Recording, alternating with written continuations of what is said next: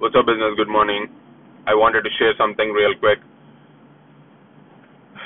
The more I learn, the success blueprint, success formula, whatever you can call it, seems to be getting narrow and narrow. What do I mean? So, for example, I want to be the happiest person that I will ever meet. I want to transmit that happiness. I want to be, I want to be that contagious person that spreads happiness, that brings joy in people's life, that brings fulfillment in people's life.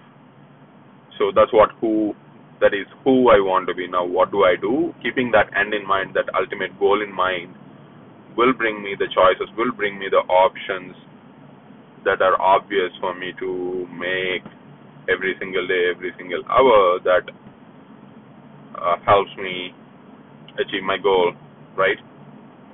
Who I want to become now. That's what it is, right?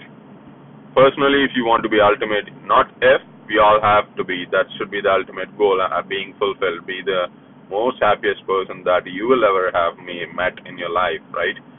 Now, how do you become more valuable? Define that person, define the who. Now, once you define the who, that could change, my friend, but right now, at this moment, who do you want to be? But fulfillment should not go away from that definition ever, period. Now, who do you want to be defined? That's the first person. of the what, how do I add more value, more, how do I add little things, big things in my life every single day that brings me closer to that person. That should be the what, right? How do I add more value? Who the who's the person that you want to be, and then how do you add more value? Now, the, on the flip side, how do you become more successful in the business? Who's your ideal ideal customer? Who do you want to serve? You cannot simply say 7.7 billion people because there are 707.7 billion psychologies, right? So, who's your customer? Define that. Narrow it down. Just be that one person, just like you. Define that person. Now that becomes a who. And then the only other question that you should be asking is how do you add more value than anybody in the marketplace to that person?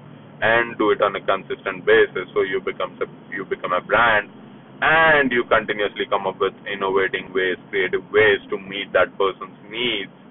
That's how you make them your client. That's how you make them your lifetime customer. Right? Makes sense? So you got to sell yourself daily on the ultimate uh, who you want to become. And then in the business you got to have emotional emotional connection, emotional affair with that who you want to serve. Now, the only other question you should be asking yourself is how do I add more value to myself so I can become that person? I can close the gap between the person that I am and the person I want to be. And the same question you should be asking in business is how do I add more value to my ideal customer every single day, every single hour, every single moment? All right. Please keep this in mind and have a blast. Have a wonderful 2020 to more success, but more importantly, ultimate fulfillment. Thank you, my friends.